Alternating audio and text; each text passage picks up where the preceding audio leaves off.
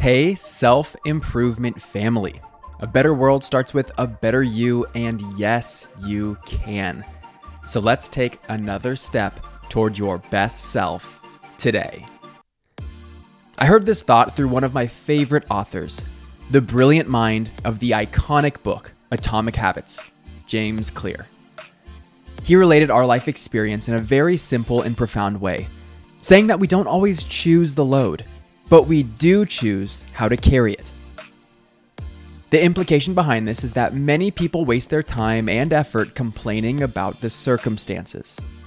It's unfair that you got looked over for a promotion. That injury you sustained is the reason you can't work out and you're gaining weight. The truth is, a lot of what happens to us is out of our control. But that's just the load we carry. What is in control is how we carry it. Is your tendency to avoid it altogether and act like you don't need to carry it? Is it that you procrastinate and delay the inevitable because you don't feel like it?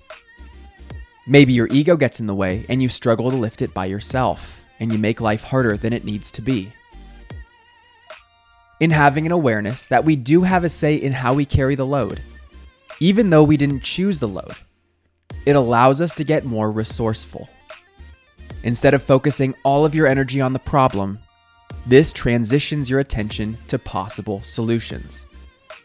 What if you chose to get some help in carrying the load? That would make it a whole lot lighter, wouldn't it?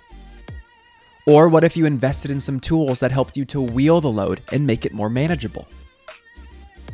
These are options available to you, and when you get your ego and pride out of the way, you'll begin to see them.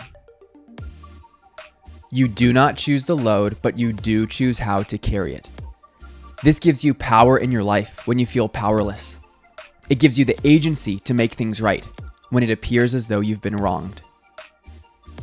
A piece of advice I constantly hear from the world's most successful people from all backgrounds is that everything changed for them when they took ownership for their life.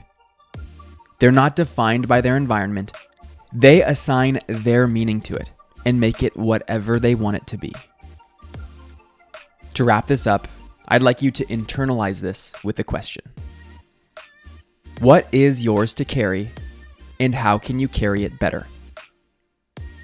I'm Brian Ford, and with this new perspective, hopefully you're ready to take ownership of your life. Everything will change for you on that brave day. You grew today. Let's do it again tomorrow on Self Improvement Daily.